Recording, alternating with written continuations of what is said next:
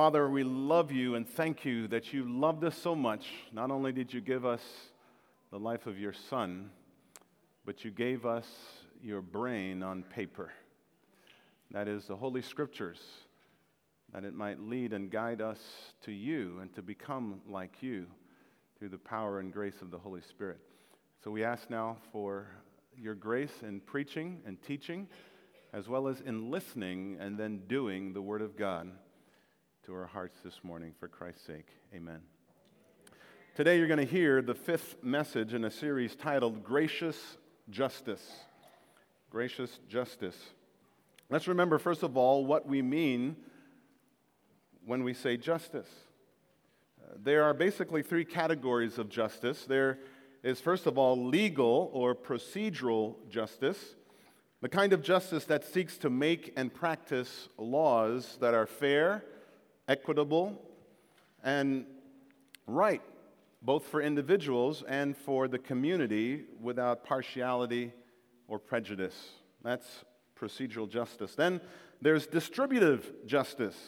It seeks the fair distribution of scarce resources.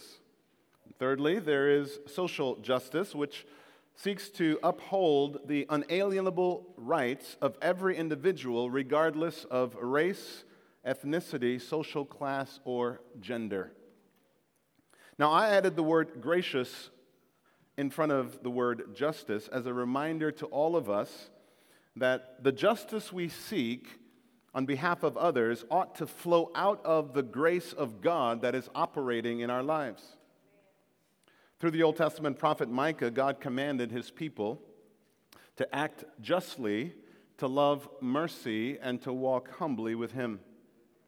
Now, the reason the issue of justice or the issues of justice are so crucial for us uh, to understand and to uphold is because our God is the God of justice and righteousness. To do justice means to love your neighbor as we love ourselves. Justice is rooted in the character and the nature of our God. And since we are image bearers of God, we too have the mandate and the capacity to do justice. But justice is also important for another, more practical or pragmatic reason. Justice provides some predictability for things that are beyond our control so that we can plan our lives and live with some peace of mind. Put another way, justice is important because it makes life possible in our complex, civilized society. For example, if you ever wonder why certain neighborhoods and certain countries are so poor with so little infrastructure or development, it's because no business leaders want to invest in those neighborhoods. And it's simple math. They look at the crime stats in the neighborhood or the country, and they realize that since there is so much crime and the authorities can't seem to contain the crime elements, they know it's not good to place or to make investments of infrastructure and economic developments in those neighborhoods or those countries because they're going to lose their investments. So, business people are smart. They want a return on their investment, and they don't make their investments lightly without consideration about issues of justice in neighborhoods and countries where there is a marketplace for their investment. So, where there is little justice, there is little economic development because business need a certain sense of predictability and stability to thrive. And families need the same sense of predictability and stability to thrive, which is the reason why many families in poor economic communities and communities riddled with crime, those families are not thriving because there's no justice there or very little justice there. So now let's turn to our first scripture passage for today. We've been looking at Old Testament passages of scripture regarding justice, and then we looked at what Jesus had to say about justice in the Gospels. Today we're going to look at the apostles' teaching in the book of Acts and other epistles. Acts chapter 2, beginning in verse 38. Acts 2:38 the Bible says this Peter replied repent and be baptized every one of you in the name of Jesus Christ for the forgiveness of your sins and you will receive the gift of the Holy Spirit the promise is for you verse 39 and your children and all those who are far off for all whom the Lord our God will call with many other words he warned them and he pleaded with them save yourselves from this corrupt generation and those who accepted this message were baptized, and about 3,000 were added to their number that day. Now, let me quickly give you the context for this text and how it explains the acts of gracious justice we will see unfold in other passages here in the gospel, in the book of Luke, or the book of Acts, written by the apostle Luke. Shortly after the resurrection and the ascension of our Lord Jesus Christ, his disciples obeyed his instruction to go to the upper room and prayerfully wait on the outpouring of the Holy Spirit. And after receiving the anointing of the Holy Spirit, the Apostle Peter boldly preached the gospel, and 3,000 people were saved, baptized, and added to the local church, the first century church there in Jerusalem. Now, I want you to note carefully the promise that Peter gave in verses 38 and 39.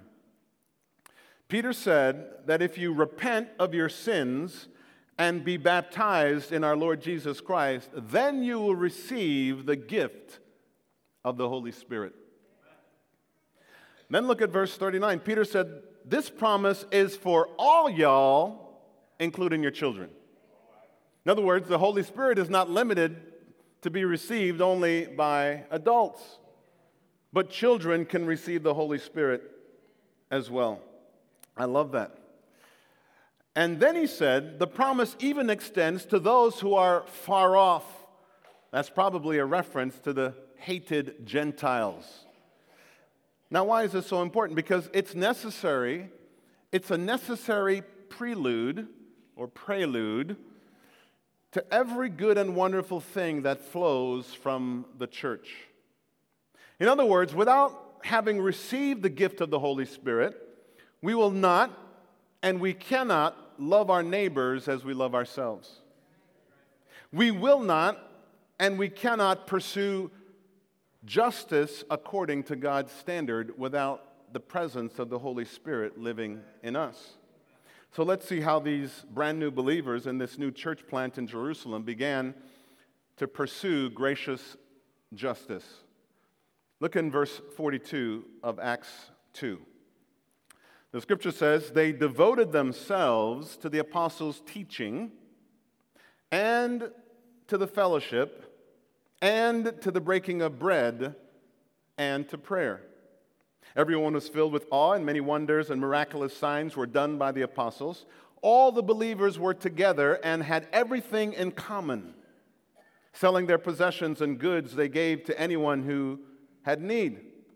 Every day they continued to meet together in the temple courts. They broke bread in their homes and they ate together with glad and sincere hearts praising God and enjoying the favor of all the people. And the Lord added to their number daily those who were being saved. Now, I love the volunteer spirit that seems to be evident and communicated in verse 42. The New Jerusalem saints devoted themselves. There's no indication that they were compelled by any outside coercion. They were not shamed or guilted into this new devotion to each other. In fact, the word devotion speaks to an internal drive, most likely rooted in the grace of the Holy Spirit at work in their hearts. The Holy Spirit that they had just received after the preaching of the gospel.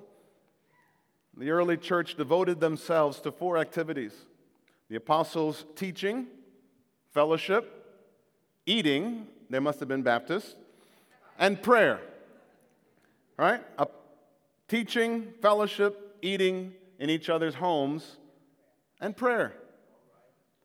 So the question for us is what things, what activities, what people are you devoted to?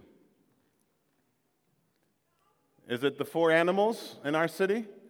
the Bears, the Bulls, the Wolves, the, the Cubs. I'm meddling. I'm meddling. Let me, I'm, I'm meddling. Let me get back to preaching. What is it that you are devoted to? What things, what activities, what people are you devoted to? See, your devotions are related to your affections, the things and the people that you like and love. Verses 44 to 45 says that they had everything in common. They sold their possessions and goods to financially support anyone in their community who had needs. That's incredible. Now, UBC has what we call a benevolent fund. It is a fund created by special designated offerings of UBC members like you. It is managed by a small group of deacons. And the purpose of this fund is to help members of UBC in our community who have special temporary financial needs. Over the years, we have helped our members pay their mortgage, pay their rent, pay a, a, gas bill or a light bill or a phone bill or a grocery bill or a transportation bill. It is our attempt of imitating the examples we find in passages like this, as well as obeying the teachings of justice also found in the scriptures. And I'm convinced that if we spend more time together in fellowship and sharing meals in each other's homes, with glad and sincere hearts, we would learn more about each other's needs and we'll be willing to voluntarily, cheerfully meet those needs of each other. What Luke writes a few chapters later in this book of Acts is incredible because it goes on to even give more color, more detail about what we read in Acts chapter 2. So scroll down to Acts chapter 4, beginning in verse 34. This statement is going to blow you away. We saw that in the Old Testament, and basically Luke is quoting the Old Testament prophet. He says, There were no needy persons among them. That is, in that growing church of three or four thousand people. For from time to time, those who owned lands or houses sold them brought the money from the sales and put it at the apostles' feet, and it was distributed to anyone as he had need. Joseph, a Levite from Cyprus, whom the apostles called Barnabas, which means son of encouragement, he sold a field he owned, and he brought the money and put it at the apostles' feet.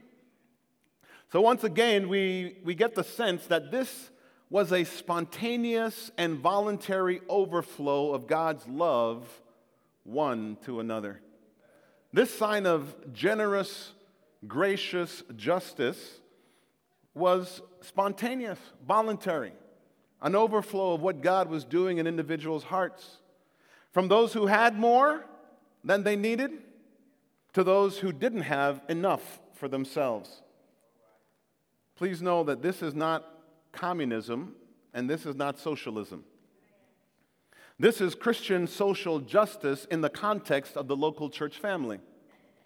You see, when the Spirit of God is at work in the hearts and minds of believers, you don't need the government to mandate new taxes to give to the poor. You don't need the government to confiscate private property from private citizens to redistribute to the poor. That's communism and socialism. But when the church fails to do what God expects us to do, then the government feels compelled to step in and help. I find it very interesting that Luke basically quotes Deuteronomy 15:4. He says, "Do you remember what Deuteronomy 15:4 says? We studied it a few weeks ago. It says, "There should be no poor among you." Speaking of God's people. Think about it. What credit is it to God for his people to be in poverty. We claim to worship the God who owns the cattle on a thousand hills, the God who created the universe, the God who can do miracles. And then he's got poor people who can't fend for themselves that are named among his church.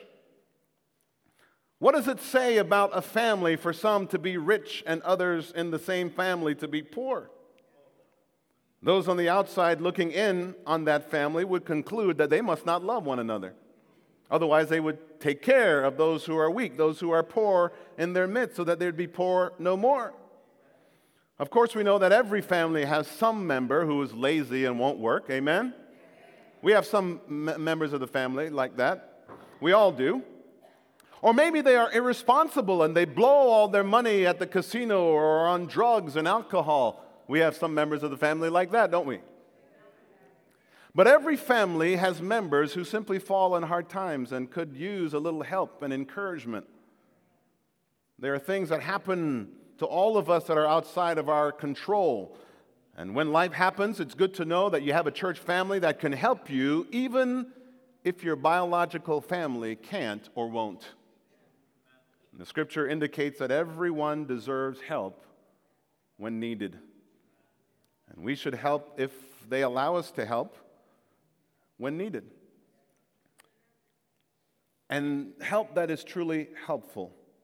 We must certainly be wise stewards of God's resources, and we must be careful not to help people in ways that enable them to continue down their path of self destruction. Talking about those who have addictions, for example, addictions to gambling or alcohol or drugs. We don't want to become enablers, so we have to have wisdom as to how to help those who have those conditions. Let's move on to the divine words from another apostle who wrote about justice. 1 John chapter 3, 16 through 18. This is how we know what love is. Jesus Christ laid down his life for us.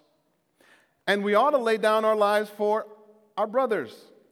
If anyone has material possessions and sees a brother in need but has no pity on him, how can the love of God be in him?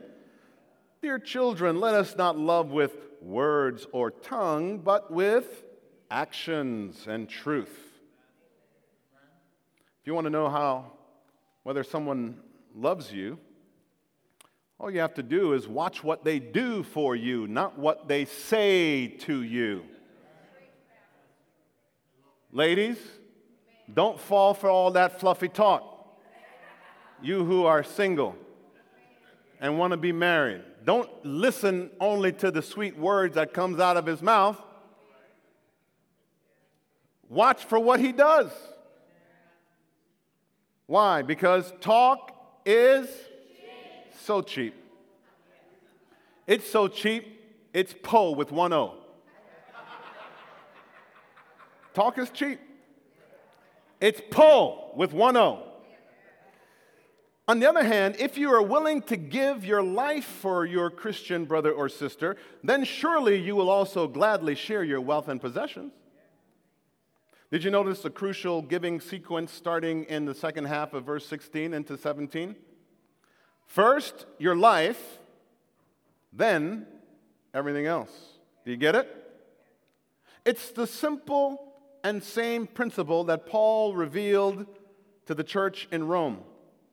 Romans 8, 31 and 32. He says, What then shall we say in response to this? If God is for us, who can be against us? He who did not spare his own son, but gave him up for us all, how will he not also, along with him, graciously give us all things? You see, if God was willing and indeed did give up his one and only precious son, Jesus the Christ, if God made that ultimate sacrifice for you and me on the cross, won't He make any and all other sacrifices? Won't He do it? You see, compared to the ultimate sacrifice, all other gifts seem trivial. One of the things I love, one of the type of shows or movies I love are war movies. Because warriors exemplify these traits of bravery and self sacrifice and love for their country, for, whom, for which they're fighting, and for their fellow comrades. They see themselves as a unit or a battalion or a squadron. But most of all, you hear those who are veterans, they talk about themselves as family. because they make incredible sacrifices for each other.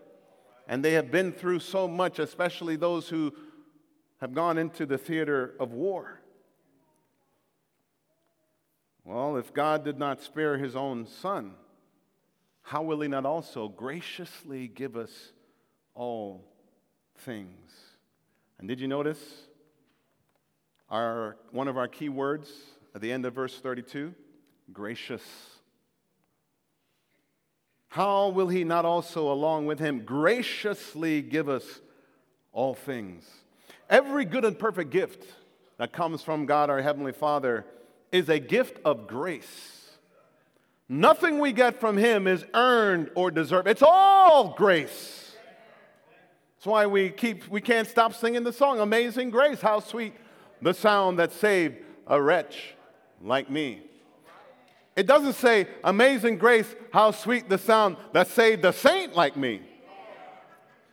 We don't sing it like that because we know ourselves too well. We know that we are not saints and we did not deserve that the one true saint, the innocent, blessed Son of the Lord, of, of the Lord God, sent his Son to die for us who were sinners. While we were sinners, Christ died for us. And so, what is our problem? Why we are not more just in how we treat one another and how we relate to issues of justice or injustice in our world. What is our problem? We lack one of three resources as I see it. Either we lack the blessed Holy Spirit and have never been truly saved, or we lack the understanding of this teaching, or we lack the obedience, the will, the obedience to apply His love and grace to others.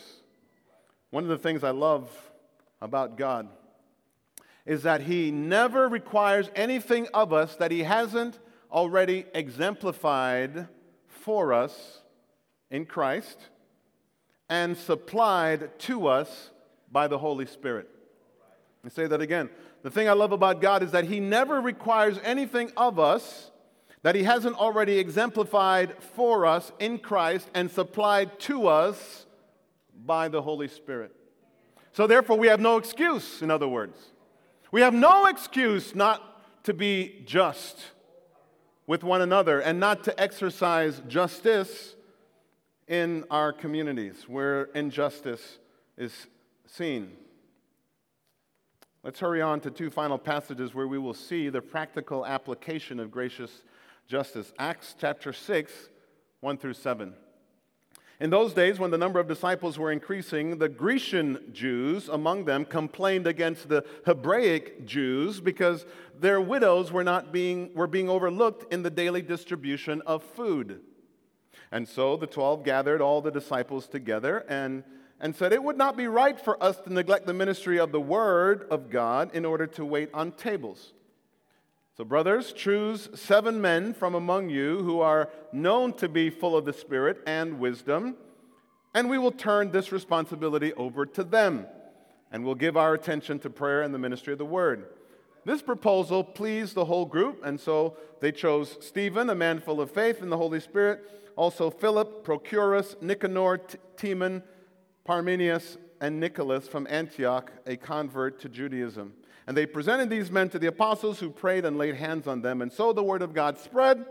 The number of the disciples in Jerusalem increased rapidly, and a large number of priests became obedient to the faith. Now, in this passage, immediately from the very beginning, verse 1, we find a race problem in the verse. A race problem. Do you see it? The Grecian Jews versus the Hebraic Jews. Now, you thought that only America had a race problem, right? Wrong. The problem of race is nothing new and it is not unique to America. Uh, the widows from Greece were being overlooked in the daily distribution of food. Remember what we learned about widows? If they had no immediate family to take care of them after their, their uh, husbands died, or they had no sons to care for them, they were going to be destitute. And so it was incumbent upon the new community of believers to look out for those who had fallen on hard times in this condition. And widows were, precarious, were, were precariously at, at risk of becoming poor and destitute. And so, widows and orphans, you'll often see those two uh, groups of people in the same sentence with an attention for care to be given to them. Now, we don't know for sure whether this was on purpose or simple oversight, but Luke points out the reality of race or ethnicity as an issue, which is why he says it was the Grecian Jews who complained about the, against the Hebraic Jews because their widows were not being taken care of like the Hebraic widows were being taken care of. But the leaders didn't respond by pointing fingers and grumbling and complaining. They focused on solving the problem by appointing the first deacons to ensure an equitable distribution of food to all the widows, regardless of whether they were Grecian or Hebraic or any other ethnic minority or group among them. That is what we call distributive justice. There were scarce resources and the church made sure that the scarce resources, especially among the poor, were being daily distributed to them that they might meet their daily needs. And notice the men that they appointed, who became the first deacons ever in the history of the church, their names, many of them were what? Greek. Because they knew that the Greek men would make sure that the Greek widows would be taken care of. So that was one way to solve the problem. You know? It's like the issue we have here in America oftentimes between blacks and whites. Part of the problem is, you know, a lot of times the white folks are in charge, and therefore the needs aren't getting taken care of of those who don't look like them. So, in order to adjust that, sometimes people say, well, let's make sure that some black people or Hispanic people are on the, the, the leadership to distribute the needs in the community because they'll make sure that their own people are taken care of as well.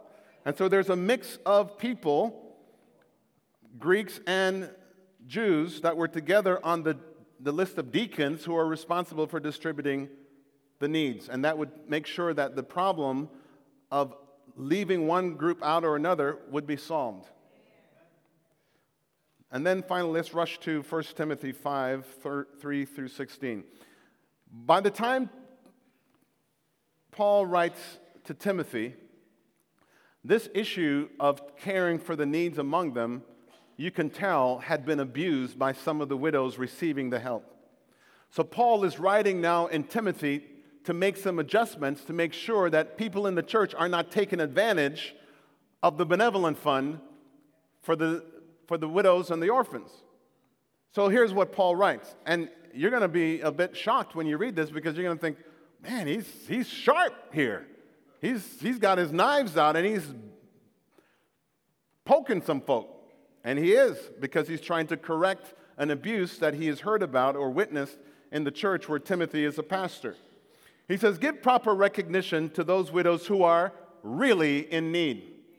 That's a key to underline in that passage. Widows who are really in need, because apparently there were some widows who were not really in need, but they're also going to the feeding trough trying to get more than they really needed and depriving others who were really in need. But if a widow has children or grandchildren, these should first of all learn to put their religion into practice by caring for their own family. And so repaying their parents and grandparents, for this is pleasing to God. Again, a key instruction listen, you as a family member blood relative of a member of your family that is in need, in this case, a widow, the primary res- persons responsible for caring for the widow is the family members. The other grown children, children who are working, ought to be taking care of that family member who is a widow and in need. Don't make that become the burden of the church. So, first, the family must be involved here. So that the family can't just say, well, hey, just give them to the church. The church will take care of it. They got all the money anyway. We give our money to the church, church will take care of it. No.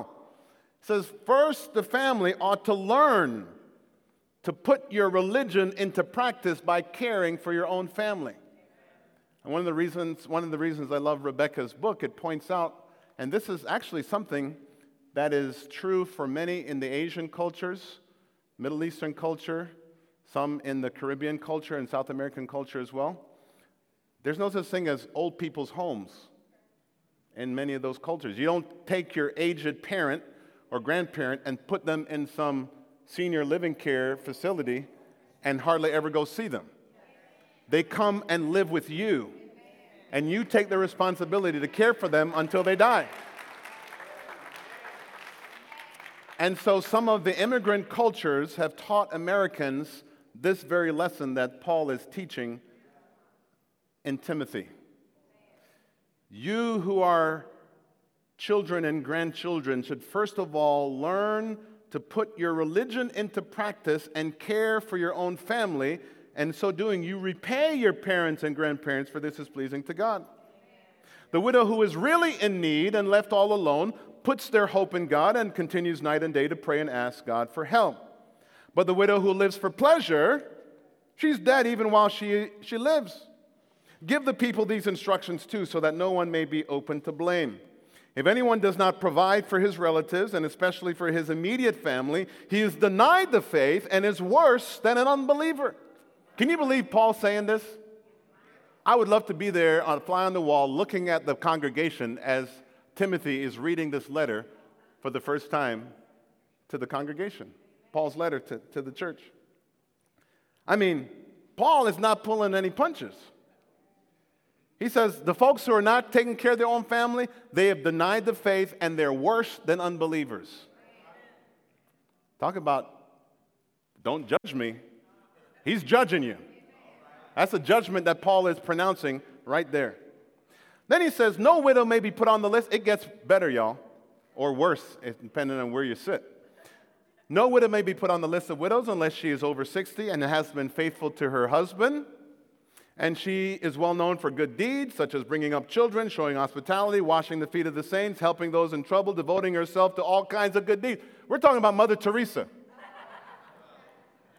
If you're not Mo- Mother Teresa, don't come to the church looking for help. That's what he's saying. Don't come with your hand out looking for help from the benevolent fund if you have not been a faithful servant of the Lord before your need came up. I'm not making it up. It's right there. Y'all can see it for yourself in the text. So don't look at me and get with those daggers in your eyes. Take it up with Paul when you see him in heaven. As for the younger widows, don't put them on such a list, for when their sensual desires overcome their dedication to Christ, they want to marry. Thus, they bring judgment on themselves because they have broken their first pledge. Besides, they get into the habit of being idle, going about house to house. Not only they become idlers, but gossips, busybodies. He's talking about women, y'all. Now, see, if this was go, if this was written today, and the news media heard about this, there'd be pictures of Paul in the evening news, misogynist, sexist. How dare he talk to women like that? Don't take it up with me. See Paul when you get up there. It's right there in the text. I mean, he is just, boom, he's going after it.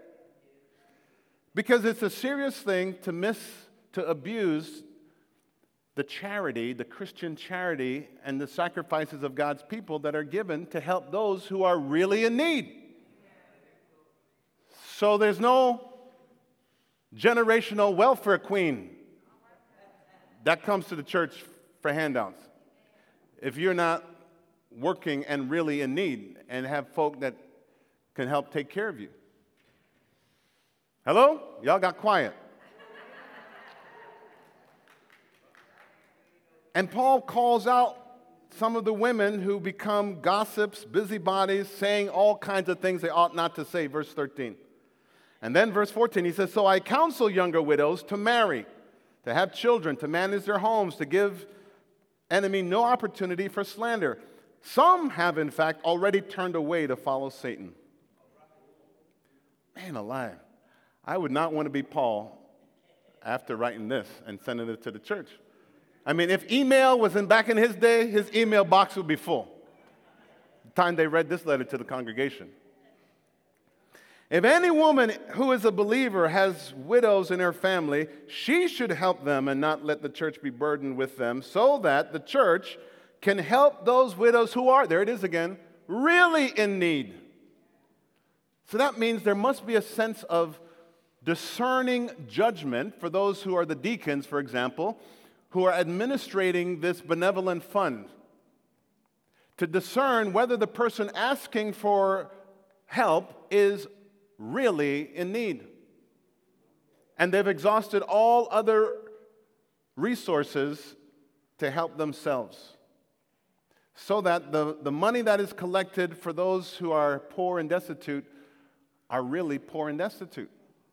And, and, and there's not just this welfare mentality, just gimme, gimme, gimme. Let me see what I can, how I can game the system and get what I, what I think is mine. None of that attitude. And Paul calls it out.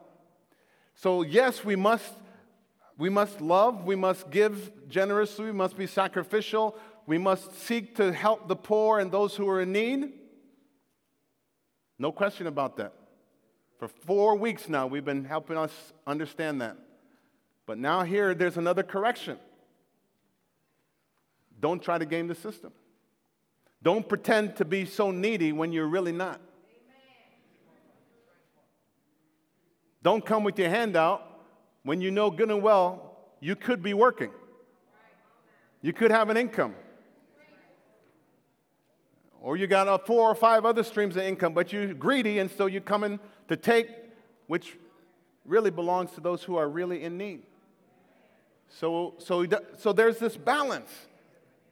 All throughout Scripture, we see a balance. It's not this or that, it is this and that. It's not an either or, it's a both and.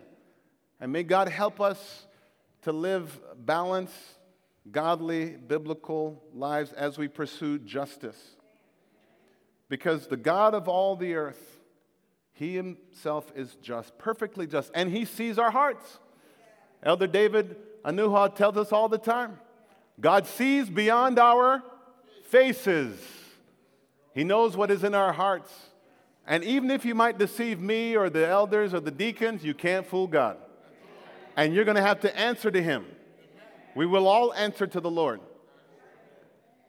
So seek to do what is right, what is good, what is just, what is fair. Do it as unto the Lord, and God will bless us and provide for every need. Let us, pr- let us stand as we pray.